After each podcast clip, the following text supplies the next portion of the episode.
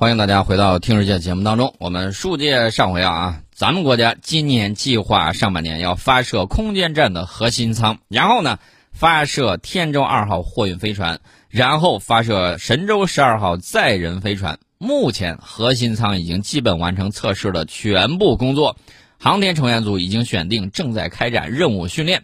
空间站的关键技术验证阶段呢，将对空间站的新技术进行全面的验证。比如说啊，再生生保技技术啊，就是再生生命保障技术，机械臂技术。哎，这个机械臂将来会在太空外面这个进行修理啊，进行抓取啊什么之类的。航天员呢还要进行多次的太空出舱活动。哎，这个可以大家期待一下。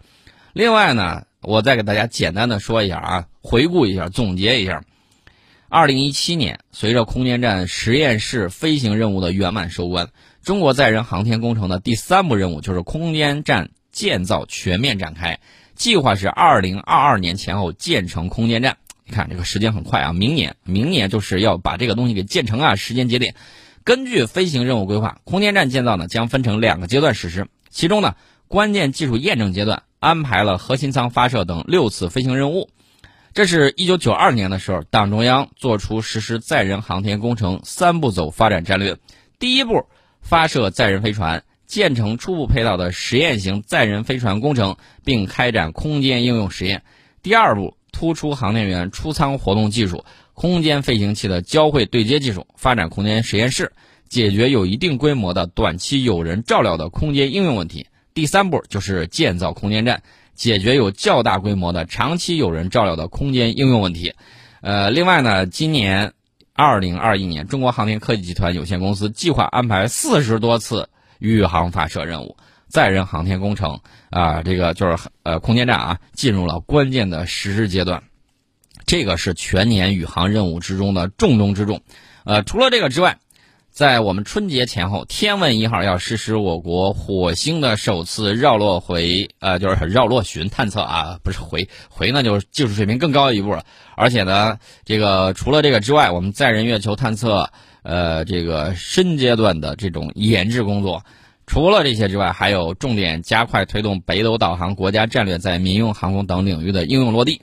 那么春节前后呢，其实我也要提醒大家，去年那么难的日子我们都度过了，今年呢。这个大家第一要有信心啊，一定要有信心，一我们一定能够取得抗疫的最后胜利，这是毫无疑问的。第二呢，要科学防疫啊，勤洗手、戴口罩，不要往人多的地方扎堆儿。然后呢，一旦这个发现不适呢，及时报告，不要隐瞒啊，这都是我们给大家提个醒。那么今年其实，在春节的时候呢，大家我还可以看一看我们的这个。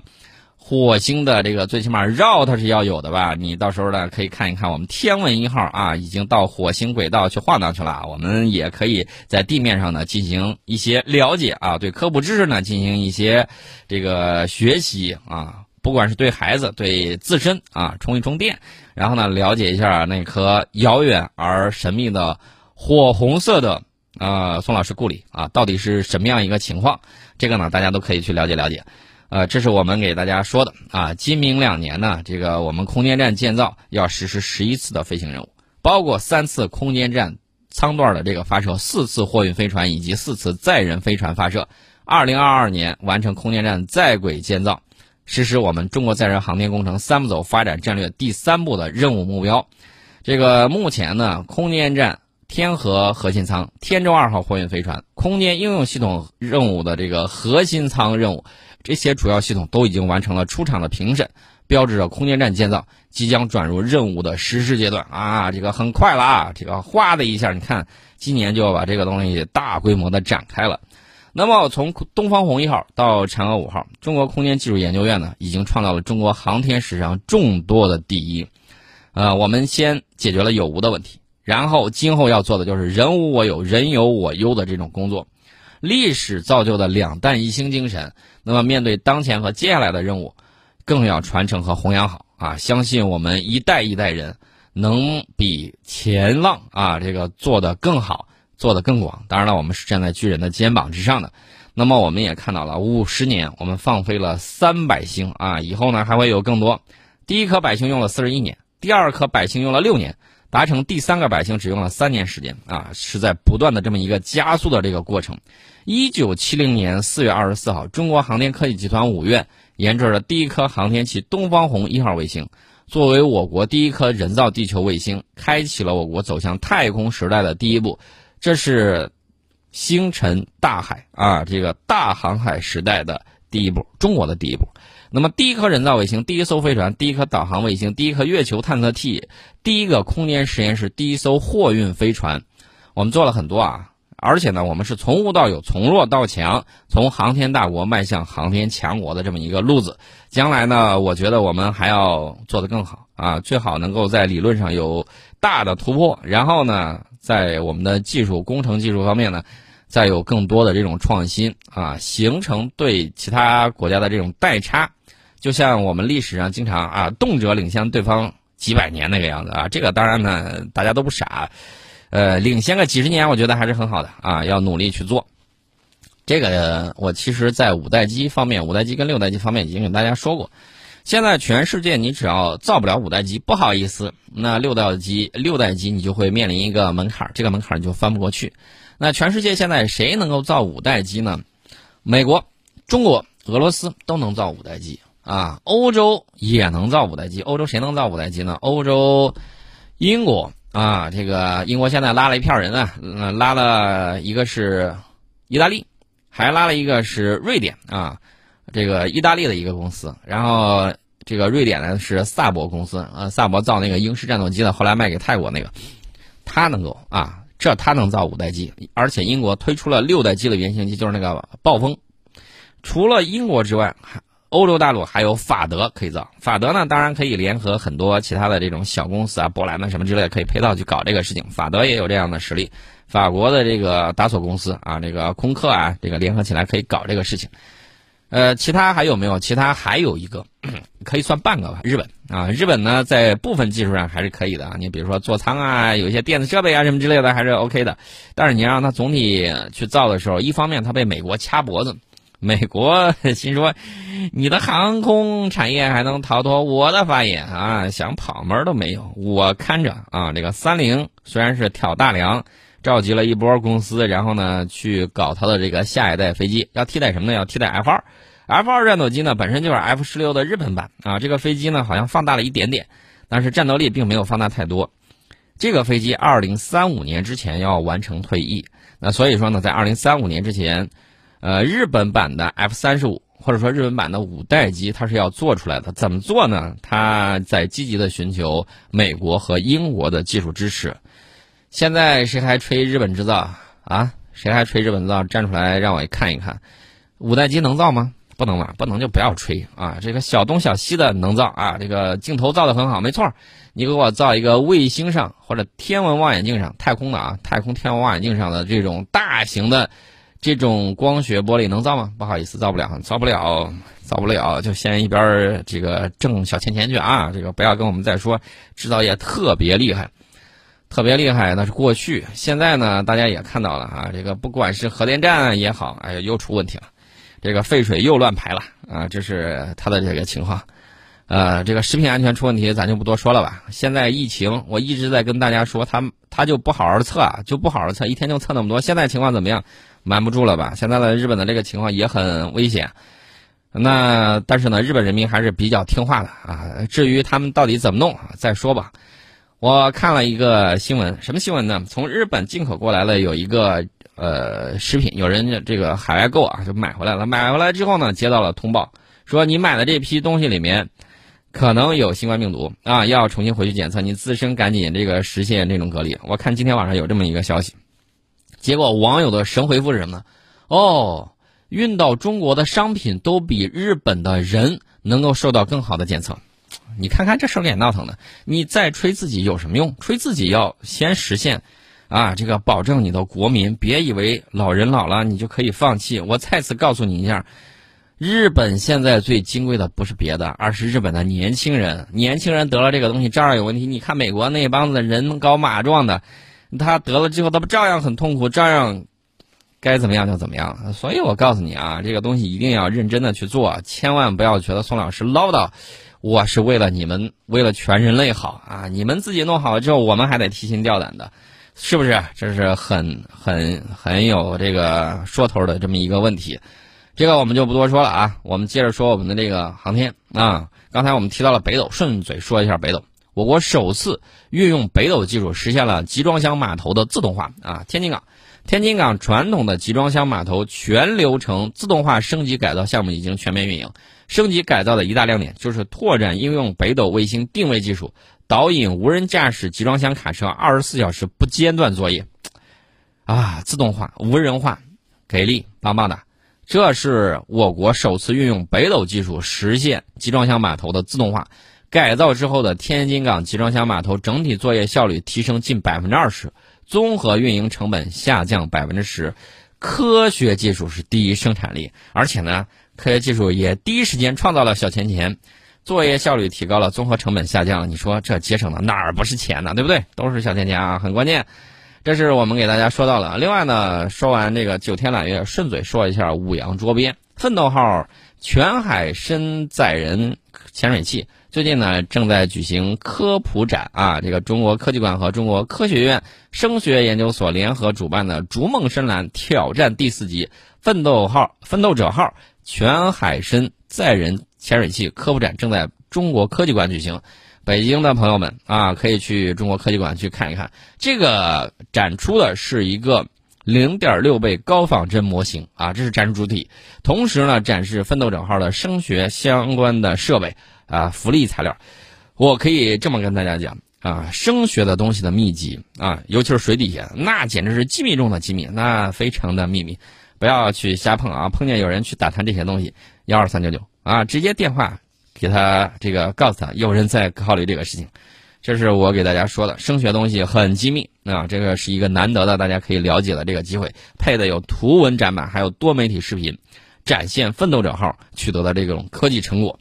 呃，进军海洋也很关键啊！我们毕竟现在怎么说呢？这个海洋里面呢，还有一些新物种我们没有发现，真的是这个样子。海洋绝对是一个大宝库啊！我们古话都说啊，这个向海龙王比宝，那其实有点自不量力啊。呃，我们也知道神话故事，这个什么呢？《西游记》里面孙悟空向龙王借宝贝啊，如意金箍棒啊，然后呢，还有一套铠甲以及这个靴子，都是从那儿拿的。这个海龙王里面确确实有宝贝啊，这个海底梦结盒，瞪着眼看，每一个都是这个金子呀啊，这个相当的会闪光。所以说呢，一说到这儿了，口水都来了。当然了，这是为了我们未来国民经济的这种发展的这种需要。宋老师其实拿不出来多少东西的。我们先听一下广告，广告之后接着跟大家聊。欢迎大家回到《听世界》的节目当中啊！刚才呢，我们也举到了美国商业这个航天发射的一些例子啊，咱们这块到底做的怎么样？大家也很关心。我这么跟大家说啊，举一个小例子，什么例子呢？我们现在有一条批量生产卫星智能生产线，已经在我们的武汉啊，英雄城市武汉投入运行试运行啊啊！这条生产线一年能够生产二百四十颗以上的小卫星，二百四十颗。啊，这个是一个很大的一个数量啊！这是航天科工工空间工程发展有限公司的这个生产线。那么，位于武汉国家航天产业基地卫星产业园航天器智能制造中心的这条生产线呢，可以生产，呃，怎么说呢？就生产过程之中嘛，实现精准的感知，关键工序质量实时的控制，制造全过程数据采集与控制，呃，这个效果还是很棒的。这个卫星产业园建成之后呢，将具备卫星互联网、微小航天器等系列空间产品的研发生产能力，并能为航天测运控、大数据处理和后期运营等提供完善的配套保障。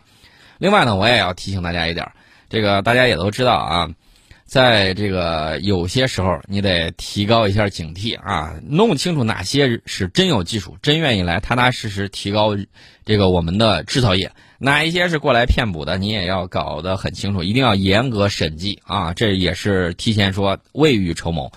那顺便呢，我再说另外一个事儿，这个事儿可能大家关注度不大，但是这个东西呢，其实从侧面倒是说明了一个很重要的问题。什么事儿呢？一月六号下午的十五时二十四分五十六秒，我国第一架大型人工影响天气无人机“甘霖一”从这个甘肃省金昌市金川机场起飞。起飞之后呢，地面控制系统显示无人机防除冰、大气探测、催化剂播撒等功能正常，系统稳定，性能满足项目要求。经过半个多小时的飞行，“甘霖一”平稳着陆，首飞圆满成功。这是我们为了解决祁连山生态修复问题。啊，二零一九年三月，甘肃省呢探索启动大型无人机人工影响天气作业，跟中国气象局、中国航空工业集团有限公司合作，经历了一年多的这个项目研制，人工影响天气无人机“甘霖一”所有的参数指标都达到了项目的这个要求。那么我们可以干什么呢？利用它可以远距离进行气象探测，我们可以采集大气数据，我们可以增雨催化剂播撒。同时呢，拥有可靠的防除冰能力，具备复杂气象条件下的作业能力，大大提高了人工影响天气作业的这种效能。那么现在大家也看到了，目前人工增雨雪的主要方式是地面发射增雨火箭弹。啊，顺便说一下，今年这个大雪呢，这个对郑州光顾的不太明显啊，很多就下到了这个其他周边的这个城市，想让我看雪啊，一睹为快，嗯，最后没有实现。那么现在这个人工增雨增雪的这个主要方式就是地面发射增雨火箭弹啊，大家会看到它用这个三七炮啊什么之类，哒哒哒哒哒打上去。呃，这个这是发射增雨的这个炮弹呢，呃，人有这个人机播撒的这种增雨催化剂啊，燃烧地面烟炉啊什么之类的，用这些方式，这个无人机增雨雪啊有什么样的好效果呢？机动性能很好，作业时间很长，而且安全风险比较低。执行效率很高，记载数据呢可以实时传输啊，这些优点可以解决目前人工增雨雪作业成本高、作业时空受安全限制多，以及作业手段单一啊、作业方式立体化程度不充分啊等一系列的这个问题。那么我们看啊，甘肃祁连山区大型无人机增雨雪实验的成功，促进了大型无人机增雨雪工作在全国的示范应用。大家说，你说了这半天什么意思呀？呃，什么意思？我要给大家。讲一个东西啊，这个东西啊，叫气象武器。这个气象武器就指的是运用现代科技手段，人为的制造地震、海啸、暴雨、山洪、雪崩、热高温、起雾等自然灾害，改造战场环境，以实现军事目的的一系列武器的总称。《孙子兵法》里头讲什么呢？叫讲那个一曰天，天就讲的是天时，阴阳寒暑时至也啊。现在人工可以改变这种呃自然天气。啊，制造人为的制造这种自然灾害啊，这种地球物理环境武器呢，已经得到了极大的提高。那么历史上呢，是有人这么干的啊。这个我要说的是，我们那个东西主要是为了国民生态啊，这个就是国民地理环境生态恢复，然后去搞的，跟他这个是不一样。但是你在提升自身能力的时候，这个东西呢，它是可以军民两用的啊。害人之心不可有，防人之心不可无。从理论上来讲，干旱、龙卷风、雷电、洪灾、冰雹等极端天气都可以人为制造。它主要制造以控制平流层气流以及气压来产生对气候的影响，比如说雷暴发生器，比如说龙卷风器，比如说人工造山等方法呢，都属于未来战争的武器系统以及攻击装备。呃，这些呢，这个都是很吓人的。这个军事和气象呢，历来都有非常紧密的联系。诸葛亮借东风，火烧曹营啊！这个当然了，是《三国演义》写的。人类历史上利用气象条件在战争之中打击敌人、保护自己的例子是层出不穷的。从二十世纪初的日俄战争到本世纪初的伊拉克战争，气象与战争是如影随形。那么，在二次世界大战的时候，气象武器已经开始使用。一九四三年的时候，美军为了掩护军队过河，就曾经在意大利的一条河边制造了一条浓雾带。德国为了防止盟军轰炸，曾喷洒大量的人工造雾剂来覆盖保护区。呃，大家还记得不记得越南战争？越南战争的时候，这次是特别特别的明显。大家都知道那个胡志明小道是越军的这个后勤补给线。那么美军在越战期间出动飞机两万六千架次，在越南作战区域上空实施这个。呃，投放催降雨的这个催化弹四百七十四万多枚，制造了大量的暴雨和洪水，使越军的补给线胡志明小道变得泥泞不堪，严重影响了越军的这个作战行动。而且呢，大家要注意啊，美军实施这个东西，其实他在提出这个理念要比实施再早十年。在二十世纪五十年代，艾森豪威尔总统执政美国期间，美国军方就在一份研究报告里面明确提出气象控制比原子弹还要重要的观点。美国政府在佛罗里达州的塔帕湾空军基地建立了这个麦金莱气候实验室，用以开发气象武器。所以我就就告诉大家，防人之心一定要有啊，这个害人之心不可无。二十世纪七十年代，美国曾经改变过台风的风向，本来向它吹呢，结果引向了洪都拉斯，直接造成中美洲伤亡万人。干过这种事儿啊？啊，这不是一次啊，很多次的。美国国防部一九七零年的时候，对古巴上游地区的这个云层进行过播撒碘化银作业。造成古巴上游地区严重反常的干旱天气，都这么干过。这个一九九四年的时候，还干过其他的，咱就不说不多说了啊。这个东西还是有很多的啊，痴迷于呼风唤雨，这是美国经常搞的事情啊。说这个事儿的时候，我顺便说一句，刚才既然提到了这个拉美地区，我再说一下，三天之前。法国二十四台呢就转发了法新社一篇报道，说啥呢？说新一名大篷车正在从洪都拉斯出发，前往美国追求美国梦。有很多人老嘲笑我们说不要做梦啊，美国做梦已经做了很久了，凭啥他能做到，我们就做不到，对不对？一月十四号的时候，第一批人三百黎明出发，第二批人三千人晚间出发。美国海关和边境保卫局如临大敌，大声疾呼说：“别来啦，这都是浪费钱和时间，还会传播疾病，新冠可可怕了。”美国边境部门以及得到强制解散未授权的群聚性活动啊，这群移民的动力主要是逃脱贫困、失业、黑帮和毒品犯罪。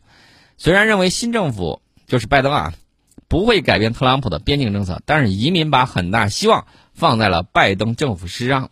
这也是美国党争的一个 副产品啊，很有意思的。